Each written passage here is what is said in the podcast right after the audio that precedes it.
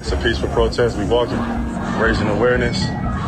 Some of the injustice that we've been seeing is not okay. And as a young person, you gotta you gotta listen to our perspective. Our voices need to be heard. People are gonna look back. Our kids are gonna look back at this and say, "You were a part of that." I got a grandfather that marched next to Dr. King in the '60s, and he was amazing. He would be proud to see us all here. We got to keep pushing forward. Sports are like the reward of a functional society. SiriusXM Sports presents Forward Progress, a weekly open conversation on race and sports in America. Here are your hosts, Jason Jackson and Kirk Morrison. Here we are. There you are. So good to be together. It's Kirk Morrison. It's Jason Jackson. A little bit later on the program, we visit with the man formerly known as Chris Jackson. Mahmoud Abdul Rauf, a brand new memoir coming out, will help him sell a few of those and have a great conversation. And Greg Kelser, former NBA player, now longtime television analyst for the Detroit Pistons, going to swing by. Fan of the program, soon to be friend of the program. But first, Kirk, we got to go back uh, to the great state of Mississippi. As we know, this the state audit that came out of seven million dollars of what is called temporary assistance for needy family funds were diverted from the poorest people in America's poorest state, which is a shame in itself, uh, to rich and power, powerful folks in Mississippi. Six people have been arrested in the case, five of whom have pled guilty uh, to state charges. Brett Favre is involved in this situation as he was uh, at least made clear to him that he could move some of those funds to a volleyball facility project that he was locked in uh, with. And uh, but Favre is not uh, been criminally charged, uh, and uh, but he's a defendant in a civil suit filed by the state. Mm-hmm. So it's a mm-hmm. that's a critical distinction because bars come with one of them. Um, they've had a lot of people cooperate, Kirk. Yeah, and shown us really kind of behind the scenes of Favre trying to use his celebrity and power and, and really friendship um, with state officials to divert this money. It's it's when you think about how much he's made and what he can continue to make, uh, it, one fundraiser that he could raise, it, it, goes beyond you know just the idea of the types of funds that was trying to be siphoned off to the fact that he didn't really need them. Like, and so Brett's now saying he did nothing wrong, uh, that he's been quote unquote smeared in the media in response to his involvement uh, in this case and um, he thinks it's unjust. Your thoughts about his thoughts? Well, he finally said something. First of all, and I can't even say he said something. He sent a uh, a statement to Fox News Digital. So that's uh, that tells me a little more right there. Mm. Um, if this is something that you feel is a smear or a wrongdoing, I think I would adamantly put myself on a television screen and say, "Hey, um, I didn't do this. Uh, this is not right. Uh, you guys don't. Well, here understand. are the back. Here are the reasons. Yes, these are the reasons I why I myself in, embroiled in this. Correct. Mess, right. He didn't do that. He mm. decided to. I'll write a statement and let them read the statement, and that's all I'm going to say. Um, I didn't like that approach. I think this is serious, and I think the one of the serious um, situations that we put ourselves in, Jax, is that people say, "Well, this isn't a football story. This isn't a sports story. And I said it is. This is this rightfully is because we know Brett Favre for one reason alone was what he did on the football field. This is a sports story. And he is not a politician. He is not, but yet he found himself in a situation that involves politics, but it also involves sports because of how he rose as a champion as uh, a celebrity. So we this does involve because it looks like someone who's trying to use his celebrity to be above the law, to be above everyone else, and to take from someone else. So this statement doesn't really do anything for me at all. It just you basically came out and said what everybody says, I'm not guilty. you don't know what you're talking about. But yet we've seen some evidence so far that really supports that there was wrongdoing that occurred mm-hmm. when it comes to funds in the state of Mississippi toward a toward a, a I would say a fund for you. or something that you wanted to help get built, Yeah, not for you wellness center that personally. he wanted to Yeah. get up, Yeah. Yeah, not Now he says, Kirk. yeah. Now, so you're saying the style or the content? Because he's saying no one ever told me, and I didn't know that funds designated for welfare recipients were going to the university for me. So I tried to help my alma mater, University of Southern Mississippi, a public Mississippi State University, raise funds for a wellness center. My goal was and always will be to improve the athletic facilities at my university. Mm. So he's saying that he didn't know where the money was coming from, but yet text messages say that, hey, this is kind of maybe illegal, right? What we're doing may not be the best way to do this. And yet, I think he still went forward. And I believe, Jax, he paid money back too. I believe in a Mm. situation part of it. So Yeah. to me, there was something. There's something there, and he knows that. And so it's interesting to see how does he handle this situation without putting himself on the camera. I mean, that's what I that's what I want to see. Right now, he's been in the shadows. Yeah, the pushback from the Mississippi auditor, uh, Shad White, says, quote, obviously Mr. Favre knew that he was being paid in government funds based on the text. Right. He knew that those funds were coming from the Department of Human Services. He obviously acknowledged that he needed to repay those funds too. As you noted, Favre Mhm. paid 1.1 million uh, from TANF, that's the, the acronym for the fund, uh, for speeches White said Favre never made. he eventually paid the money back, but the state is suing him for interest Oh of a quarter million dollars. they gonna get their money. They gonna get it back. They're trying Mm. to get a little something and some, but this is just a, a, a story that continues. It's got a lot more legs to it. I'm glad that we have a national presence now following it. Before, and we've heard about this for at least what say about two or three years or longer. Mhm. So we've known this is going on for a while, but it was ah, it's Brett Favre. Don't worry about it. No, it's down in Mississippi. Don't affect us. And now you realize that it maybe not affected us, but it affected some people who really, really needed funds, who really, really needed the assistance. It affected people that that we don't know, but yet we should know. Because once it affects them, it affects all of us. So I think that I'm happy now that we have more attention on this story and we can get more, dig more into what's going on. You mentioned some indictments already. I think it's just just just the beginning of where this is going.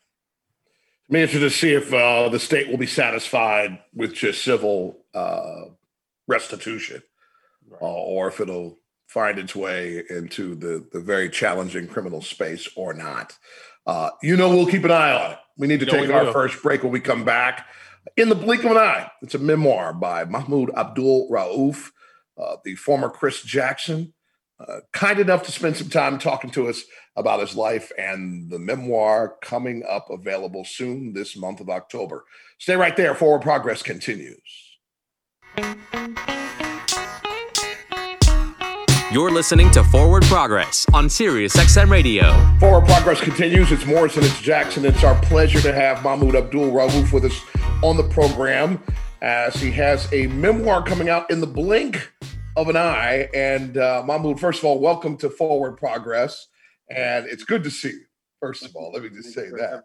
It's better to see you, better to be seen and not viewed, as they say, right? Come on, man. Lay it right. down. Lay it down. Now, every time we have an author on, I, I talk about my my personal envy of the task that it takes. First of all, to lay it all down, Mhm. and then I'm sure you learned this in, in the publishing process. In the competitive nature of literature, what makes it so important is your transparency, therefore, opening up everything about you uh, to share in a memoir. Was it a was it something that was churning in you, or did you have to be convinced that this is a story that needed to be told? It was more so something that was uh, that was inside of me. Mm. Uh, you know, I believe we all have stories, obviously, and Yeah. and and everybody's story is compelling in its own way. And uh, you know, through my experience of traveling and and and and and, and of course sharing my story, just the feedback that I was getting also uh, from numerous people was a major influence, but it was something that I just felt a need to do um, because you never know, you know, how your story can impact someone uh, and benefit them. And, and and listen, I'm, I'm a Muslim, and there's a concept called Sadaqah Jariyah, and so leaving a book behind, and even if you're dead and gone, and you've gone for 50 or 100 years, if someone is still benefiting from that, you still get getting blessings while you're in your grave. So for me, that's a huge plus to, to finish the project as well you know one of the things i feel like when you do sit down and you write a book you you have to go back to a time in your life in which sometimes you want to forget about. So you have to sort of relive that moment and kind of tell it from the perspective of back then but also the reality of where you're at now. How did you do that in terms of going back to a place that maybe you may not want to you, you wanted to forget but you knew like i have to get back to that place in order to tell this story you know, it's tough, man. That's a great question. Um, it's it's definitely a process. It's it's therapy. It's it's heart wrenching, man. It's I mean, there are moments. There's so many emotions. You know, there are moments where you laugh. There's a moment when you're crying. There there are times when you just didn't realize that that issue was that that real to you. You know, as you begin to tell your story.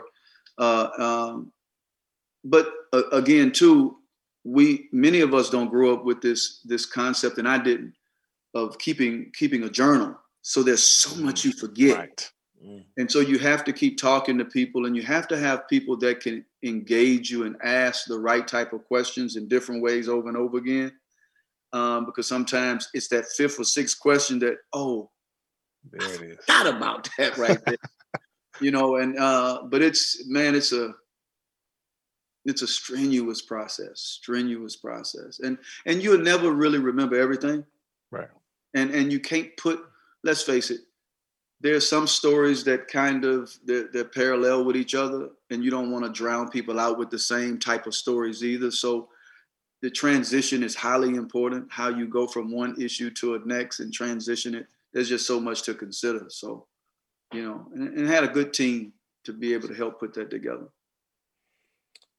you're listening to Forward Progress, former NBA star Mahmoud Abdul Rauf with us here on the program.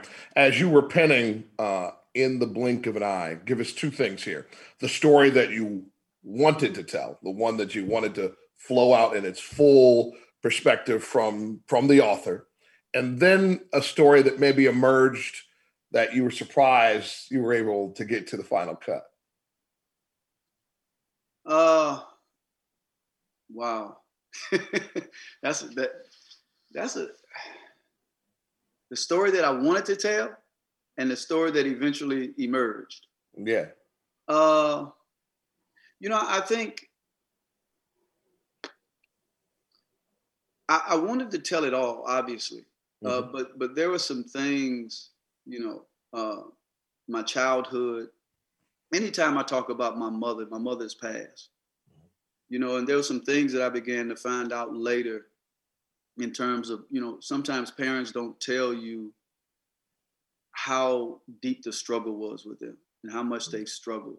Right. And then you find out stuff as you're going through it, like, wow, uh, man, I didn't know she did all of that, you know, taking those long 10 mile walks to just find a job, mm-hmm. you know, and, and on her last dime and day in and day out, and then finally, you know, she don't know what to do. She they called the last person. It's time to go. She fakes it like she's putting a, a quarter in the phone because she don't know what she's gonna do at that moment. And at that moment, the lady behind the desk said, "Miss uh, such and such, I see you here every day. You don't say a word. Uh, you really want this job, don't you?" She said, "Yes, ma'am." And at, at that moment, she got the job. But you know, just thinking about all of those treks you know, up from Gulfport to Biloxi, and just so many other things, you know, just not knowing my father. And out of all the children, I'm the one that doesn't know him. And you, you, there's so many, so many in the absence of information. There's just so many questions you have, especially coming out of Mississippi during that time. Black, and I knew he was white, and so you questions: Was he an influential guy? Was she threatened? Was she raped? Was she? So you know, th- those are a lot of things that that we we we try to uncover and deal with as well. You know, Mahmoud, one thing that me and Jax, when we get a chance to talk with authors, uh, one of the questions I always like to present is the the name of the book in the blink of an eye. How, how, did you come up with that name? What what brought you to that name in terms of so many different choices, so many things you can probably go with, but in the blink of an eye was kind of derived from what? Look, that look that that was that was the team. Uh, uh sometimes somebody else come up with way better ideas than you did. uh, but but when they when they when they presented that to me, it resonated immediately. You know, um, uh, in the blink of an eye is, you know, I think about if you're looking at the game of basketball, right? I was known to have a quick release. Yeah. Right? Uh, as they say, hair trigger, whatever, get it off against pretty much anybody. Um, but also life itself, man. You know, we we talk about how man time goes by relatively fast when you think about it, right? And things could change just like that. Yeah. You look at my career, you know, all of these years spent building and and and, and developing a career in just one little thing. Uh. Right, taking a position could change the dynamics of everything. So it it it kind of dealt with, you know, pretty much it it summed it up for me. Yeah, summed it up for me, and we had to go with it. There was nothing else. Mahmoud Abdul Rauf for the Sierra Forward Progress. For for those younger listeners, let let's get them to exactly what was the crossroads for you in your career and uh, first of all obviously would be your conversion to islam but then standing up for those principles and specifically in the nba um, praying instead of standing and saluting the flag during the playing of the national anthem we spend a lot of time and i feel like too much time reasserting and clearing up even in this yeah. age for the Kaepernick protest exactly what was being protested, uh, because it can obviously, from those who see it from a different angle, they want to convert it for whatever their narrative is. What were you conveying? You know, I began to, uh, I was never big on school, right? I was never big on reading a lot. Uh, and once I became a Muslim, reading for me became a major, major interest for me. Uh, so I, you know, in my travels in the NBA, I'm introduced. You know, a lot of people would come to to the hotels and and greet greet me, and I'm a people's person, so I would I would meet them, and we would have conversations. And make a long story short, through all of these conversations, they would share ideas with me. Uh, they would introduce me to authors that I'd never known about. I began to visit bookstores religiously. So I'm coming across authors, man, whether it's the, you know, uh, Randall Robinson's, uh, whether it's the Jawanza Kunjufus, you know what I mean? Mm-hmm. Uh, uh, all of these are the, the Noam Chomsky's, the Howard Zinns, and I'm reading stuff and I'm like, wow, I didn't know this much was going on historically. Like America has its hand in so much, you know, terror and abuse. I mean, and these are just my words, and these are academics. This is right. you know, this is not just me. These are well-renowned academics bringing all of this information out. And so I developed a conscience uh, about that. And growing up, man, I grew up in look. I grew up in Mississippi, and uh, I grew up. I know what it feels like to be poor. I know what it feels like to be somewhat invisible, you know, in society as a as a as a young black boy and uh, it never feels good. And so going through that experience and I'm reading about all of these things, my protest was merely just, look, man, I'm against. You know, you you have a symbol, and this symbol, yes, depends on who you are. If you ask many white people and other people, they may say, "Oh, this is a land of freedom. It's a land of justice," right? But but from a lot of black people's perspective, it, we don't see it that way. You know, and I'm not saying all, but a lot of us don't see it that way. You look at the history of it, and then not just historically, but contemporarily when you see what's what's going down. So I'm like, you know what? I don't, I can't see myself standing for a symbol that I I feel represent those things to me. And and so it wasn't necessarily about uh, racial inequality and police brutality. That too, it was right. it was more global as well as domestic, wherever it occurs if you got your hands in it. You know, this country has been 90 some percent of his existence has been at war. you know what I mean? So I'm like, ah, you know, I'm not down with that. And this is what I was protesting. And I still do it to this day. You know, nothing has changed. Yeah. It, just briefly, without getting into so many other details, briefly, that's the that's the protest. Where did you first get conversation of Mahmoud, this is something we got to do differently? Did it come from the team or did it come from the league? Did you hear from the commissioner? How did it all roll out? When you, when you say got to do differently, what do you mean? Like, I'm sure there had to be one conversation because it's in the operations manual. Oh. The players must stand for the anthem. Actually, and so at least it is now. Let me put it that way. There you so, go. There you go.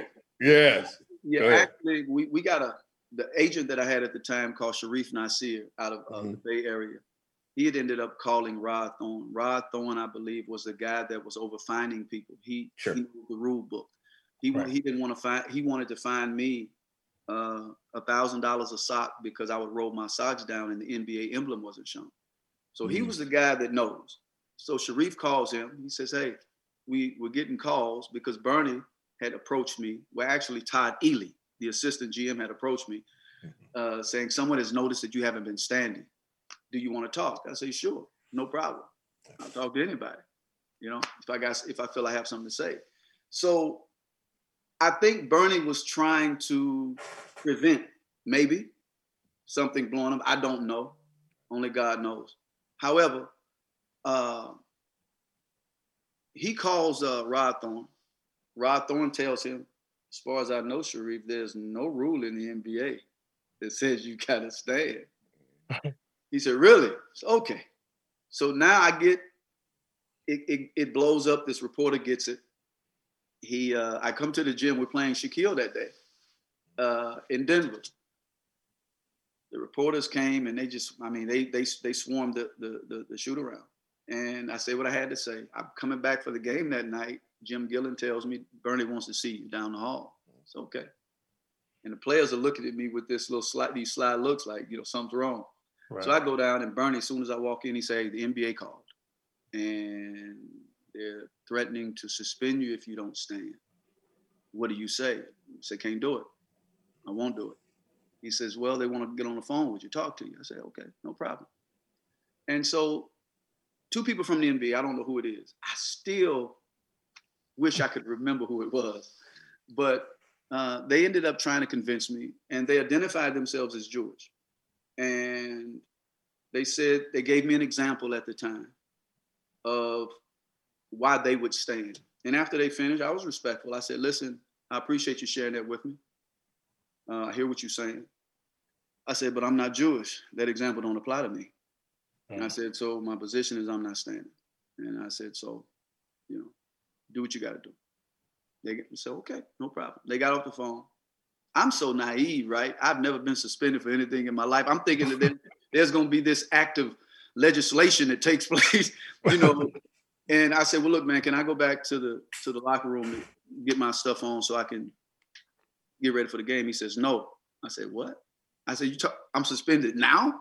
He said, "Yeah." I was okay. I said, "Well, look, can I get dressed and go and sit in the stands to support the team?" He says, "No, they don't want you on the premises at all." I said, have a good one. And then that's when I went back to the locker room, got my stuff, told the guys, have a good one, and I walked out. And I remember watching the game that night, Dale Ellis, because we'd been talking on the plane constantly, you know, share information. And that was my, my right hand dude on all pretty much all the flights.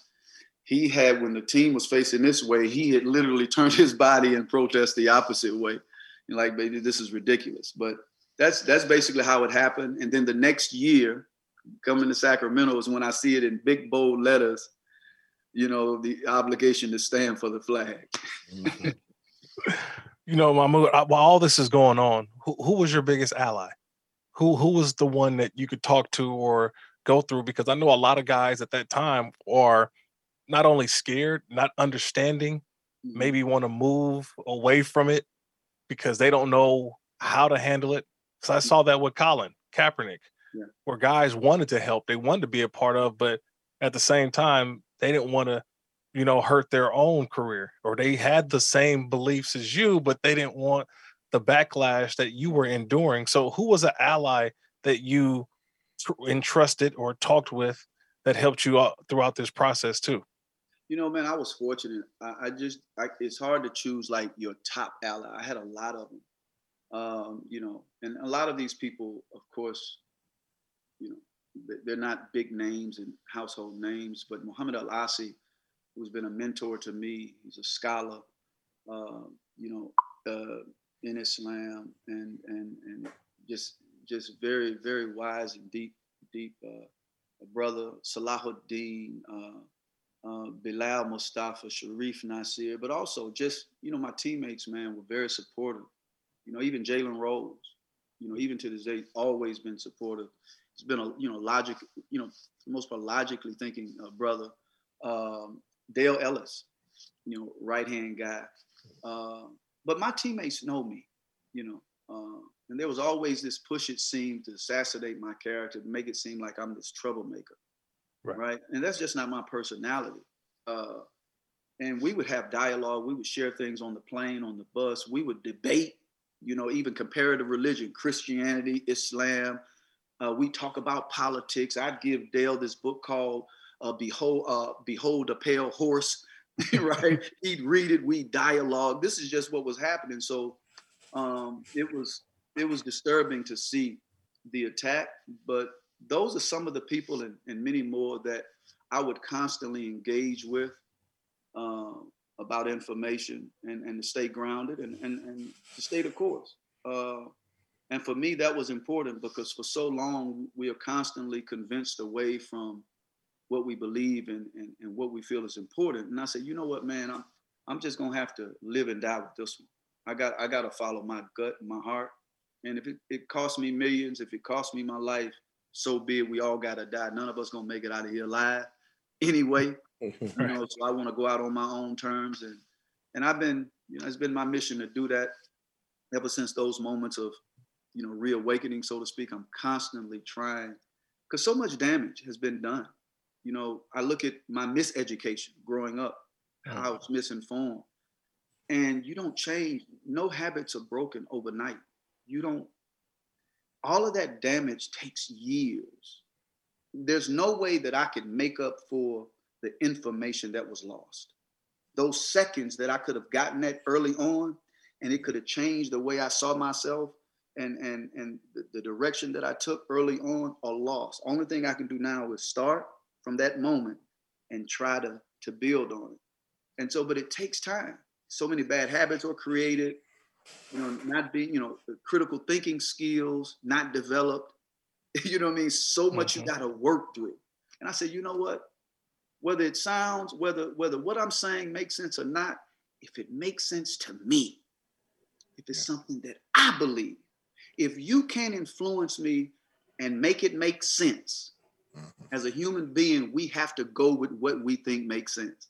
And that's just been my policy from day. And if you can, if you can convince me, I don't have the, I don't, I'm not arrogant. I don't have that pride that I'm still gonna say you don't know what you're doing. I'm be like, you know what? I submit, I surrender. that made sense. We, but if you don't, nothing you can tell me. You you can talk about me. You can call me names. It's got to make sense to me. No, I can't go with it. Yeah. Mahmoud Abdul Rauf with us here on the program. The memoir is In the Blink of an Eye, available October 18th. I'm going to ask you a question that feels trivial, but I don't know the answer, so I'm going to ask it. Where does basketball fit at all, if at all, in your life at this stage? Man, I love basketball. Um, I love where it's taken me. You know, um, if it wasn't for basketball, basketball is a part of that that journey. You know, I wouldn't have gone to LSU. Uh, it's possible I wouldn't have. Coach Brown would have never given me the autobiography of Malcolm.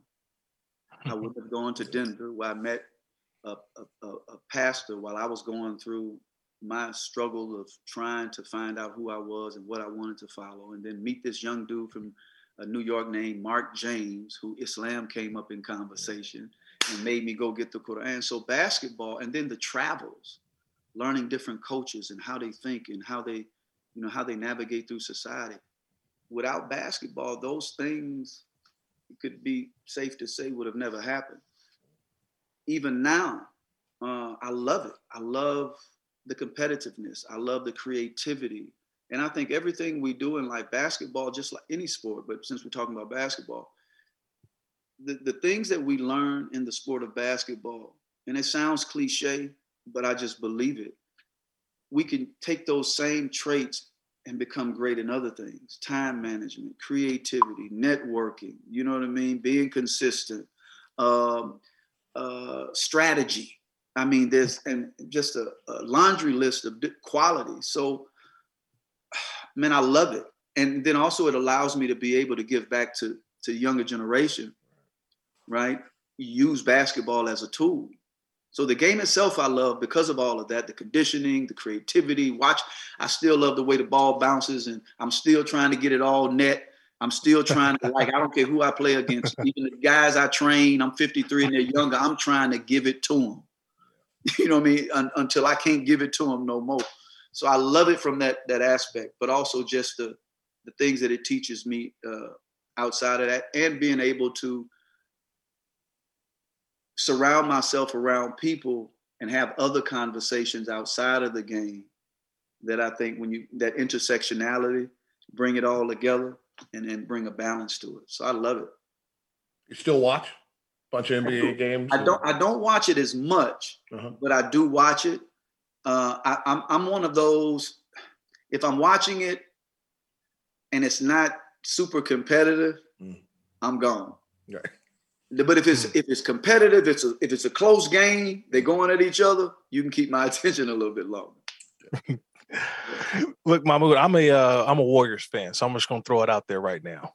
But I, have had a I've had a chance to watch the, the greatness of Steph Curry and his rise uh, in the NBA, and a lot of people don't realize like I actually saw that before.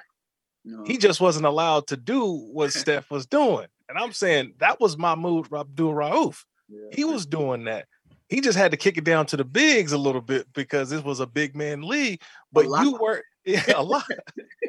but you weren't afraid to take those shots that people are seeing now that are more accepted. And so my, my question for you is I, I can only imagine if you were in today's NBA, the kind of player that you would be. And I'm envisioning Dame Lillard, I'm envisioning Steph Curry, I'm envisioning guys who I think that you actually set the path for. When you look at today's game, how do you think you would have fared in today's game?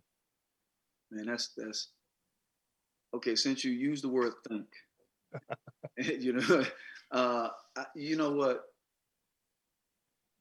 When I look at, I, I think it would have been exciting. Uh, mm-hmm. I, I, think uh, I would have definitely got way more attempts. Not that I couldn't have gotten those attempts then, but it was just a different game. You know, you were expected to to give it to the big man. Now, man, guys, some teams don't even have a green light. Like uh, Golden State have a fluorescent light. yeah. and so when, when you have that type of like literally when you have that type of offense and you don't have people over your shoulder, and even when you do, you still have to go and you, you have to go get your freedom, right? Yeah. Uh, you can't wait for it. However, when you don't have people over your shoulders, t- don't take that, don't take that, the goal now looks like this. Any any score and shooter will tell you that the goal is no longer the regular size. Now the goal looks like this. And so I definitely, oh my goodness. And and you can't really touch them the way you could back then with the face up hand checking. So that's another dynamic that makes it easier. Hmm. You know, anytime you have resistance, the resistance is going to make something harder, you know.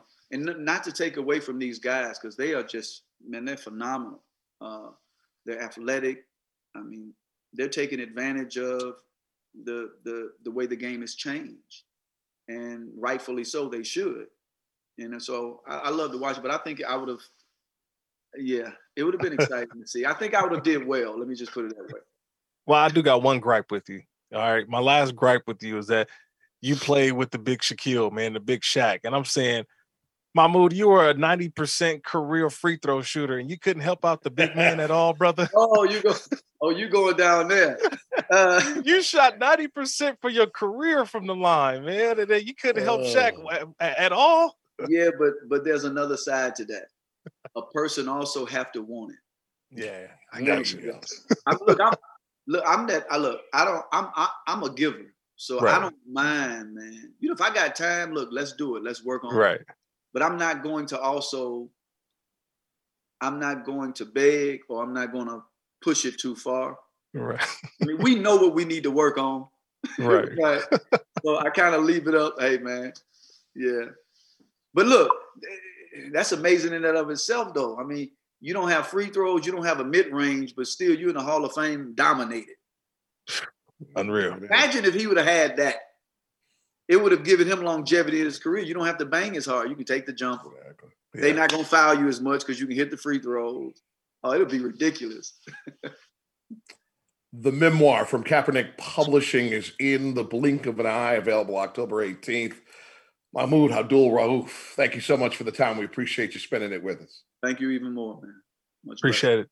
Thank you. As forward progress continues, we visit with Pistons analyst Greg Kelser. Made it very clear to me when we uh, ran into each other at uh, the NBA meetings that he loves this program. If you yeah. love it, it's time to come on it. We'll spend mm-hmm. some time with you when we come back. You're listening to SiriusXM Radio. We now return to Forward Progress. Here's Jason Jackson and Kirk Morrison. Thanks for rolling with us all the way through Forward Progress. It's a pleasure now to have one of my NBA broadcast brethren, former NBA player, current t- TV analyst for the Pistons, Greg Kelser. Greg, I'm going to be very clear with everybody. We saw each other at the NBA broadcast meetings, a wonderful gathering for the first time in three years, gathering right. all the teams, broadcasters, and national broadcasters from around the NBA uh, in uh, just outside New York in Jersey City. And Greg was great enough, Kirk, to let me know not only does he listen to the show, that he enjoys the listen. You know, it's one thing just to put it on and hear it, uh, but to have this uh, this confluence of equity and gender and race and sports uh, is at least struck a tone with you, Greg, and I appreciate you joining us and, and sharing with me that you appreciate the show exists. Well, I think what you do is important, extremely important. I think increasing awareness and and just making people understand that you know while we do admit there has been progress uh, over the years, over the decades, um, uh, there's been a lot of great sacrifice on a lot of people's part so that we can uh, enjoy the lives that we might have today. But it is so important to, to also uh, do things like you're doing just to let people know that there's still so much to do. There's still so much yet to be done, such a distance that still has to be uh, traveled. And and uh, I think your show uh, captures that beautifully. And you know, I, I listen as much as I can. And uh, when I saw you in uh, in New Jersey, I said, "Hey, you know, I I, I want to sit down and, and just share with him that I'd love to come on if uh, if you ever need me, just to to continue that whole idea of awareness increase." Yeah, always, Greg. And I think one of our biggest things that we do here is that we have this conversation ongoing where people may, you know, the 24 hour news cycle that we know about, right? People talk about it, read it, and it's moved on. But now I feel like with the NBA, especially it's it's you know about to start right now, coming up. You know, season openers are coming up, and a lot of these conversations will now start to come back up. How does the NBA, or how have you seen the NBA try to make sure that we continue to have some of these meaningful conversations about race and sports? Because I feel like once the games come back on, Greg, we, people tend to forget about it. Well, you know, I have to really tip my hat to the NBA. First of all, uh, the league seemed to get it early, uh, unlike maybe some of the other leagues who were later coming to the game or coming to the uh, to the to the uh, uh, you know to the necessary understanding and maybe acceptance that that this is an issue and one that needs to can't you know you can't sweep it under the rug. Uh, you know, the NBA was not penalizing its players for their peaceful protests, uh, you know, for the demonstrations before games and such. It's almost like they almost encouraged it. And, and I thought that was very good. So it, it showed, um, you know, you look at what happened in the NFL. I mean, that was a horrible uh, situation. And the only thing that changed that was the tragic death of George Floyd, where a lot of people said, "Oh my goodness, I didn't know that existed." They almost had to see it to uh, believe it. But you know, it's here and it's been around forever. We know that. Um, so I think the NBA is doing a great job. Uh, I like it when they, you know, they hold certain nights and you know wear wear certain uniforms and and um, wear certain uniforms and and uh, you know have different events on on game nights. Uh, all as you know, and the players all seem to be into it too. The players seem to, to understand the responsibility and the platforms that they uh, that they have to um, to uh, uh, make a difference. So uh, I, I, think the NBA is on the right path, they, and they have been for for some time. Former NBA player, current analyst for the Pistons, Greg Kelser, with us here on Forward Progress. On the player side of things, you come into the league in, in 79 and you still have a, a great number of those individuals that were advocates for change that are still in the league. I think it's fair to say because of how the economics changed, there might have been an ebb and flow in intensity of maybe empowerment, but it, it, not necessarily inclusion in the struggle, but the struggle changed. And so when you have an elevation of economics and opportunity, uh, there is a desire, as we saw with Michael Jordan, he was very open about it, uh, that he had a whole bunch of shoes to move and he wasn't necessarily trying to make the type of waves that maybe those stars before him made and then the ones that are now are willing to make what's your view of how that particular dynamic player empowerment has changed as you've been around this league? Well i think times have changed. I, I, I think attitudes have changed. And again I, I, have to highlight the nba nba wasn't always up on this either now. I mean right. you remember when uh, uh, mahmoud uh, uh, uh uh, Rauf, mm-hmm. Mahmoud Abdul Abdul, Abdul Rauf. Yeah, he was on the yeah. program earlier today. A matter of fact. Yeah, uh-huh. yeah, yeah, yeah, yeah. When when he did it, I remember you know him being tormented for you know the things that he felt and his expressions. Uh, not long after that, the same thing happened with Craig Hodges. Uh, you know, these were players that were still very, very good, very capable, who ended up losing their losing their their positions on their teams, their uh, their positions in the league because they had the courage to speak out and and stand up. Um, so you know that was the that was the the climate back then, and and and in Michael Jordan's case, uh, he probably could have said anything he wanted. He had a talent, you know. He didn't feel that way inside. I do think that it is a certain calling and you know not everybody is going to be muhammad ali and bill russell and jackie robinson uh, and some of those great uh, contributors to the uh, to the struggle and to the movement. But I, I'm so appreciative that we're starting to see more and more of our young people uh, who are able to uh, weigh in on things, engage things far beyond their own immediate uh, interests. you know, they're making tons of money. It would be so easy to just sit back and and bask in your own success and, and fortune, but I like the fact that these guys are aware. It was such a different climate 30 years ago when Michael made some of those infamous statements. But I'm just really happy that the players today do understand that it's not all about them. There is a greater cause. And, you know, not only are they speaking it, they're even using their using some of their their own money to uh, you know to help make change and and I, I'm I'm very thankful for that. You know, we we should never we should never uh, forget the sacrifices and the um, the risks that people like Bill Russell and Muhammad Ali and Jackie Robinson and so on made so that we can be in the positions that we are today. These folks were risking not just careers back in the 60s when they spoke out and in the 50s, they were risking their lives. Mm. Well, Greg, I gotta I gotta ask you because uh, I gotta talk about one of your uh, Michigan State University Hall of Fame uh, brethren because the name of the show is Forward Progress. And so, mm-hmm. how do the Warriors move forward with the incident that happened between Draymond Green and Jordan Poole? When you got two teammates who have a little fisticuffs, uh, a little punch, and now you have a team that has to come together.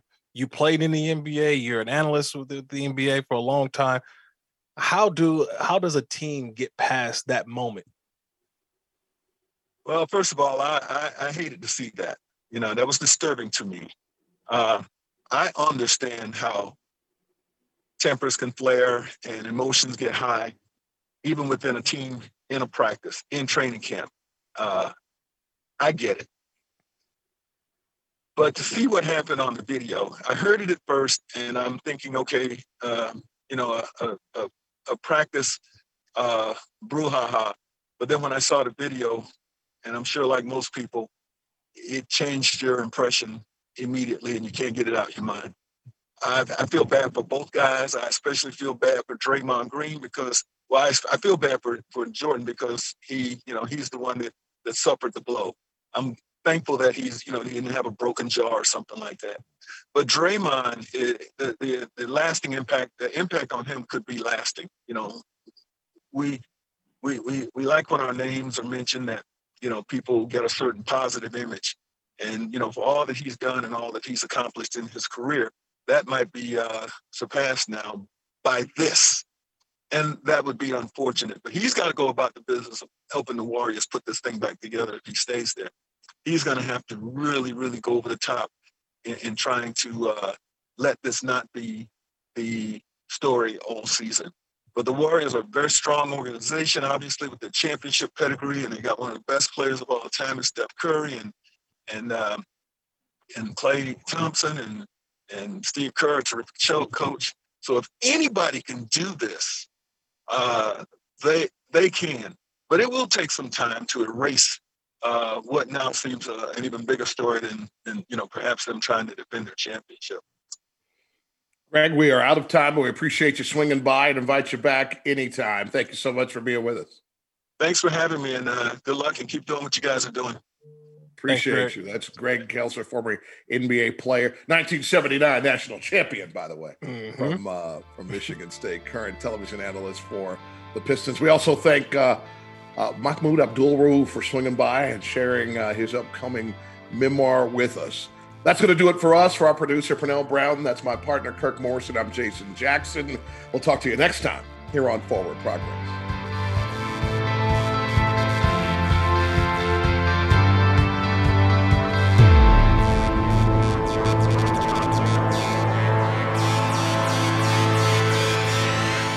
Forward Progress is part of the SiriusXM Sports Podcast Network. If you enjoyed this episode and want to hear more, please give us a five star rating and leave a review. Subscribe today wherever you stream your podcasts.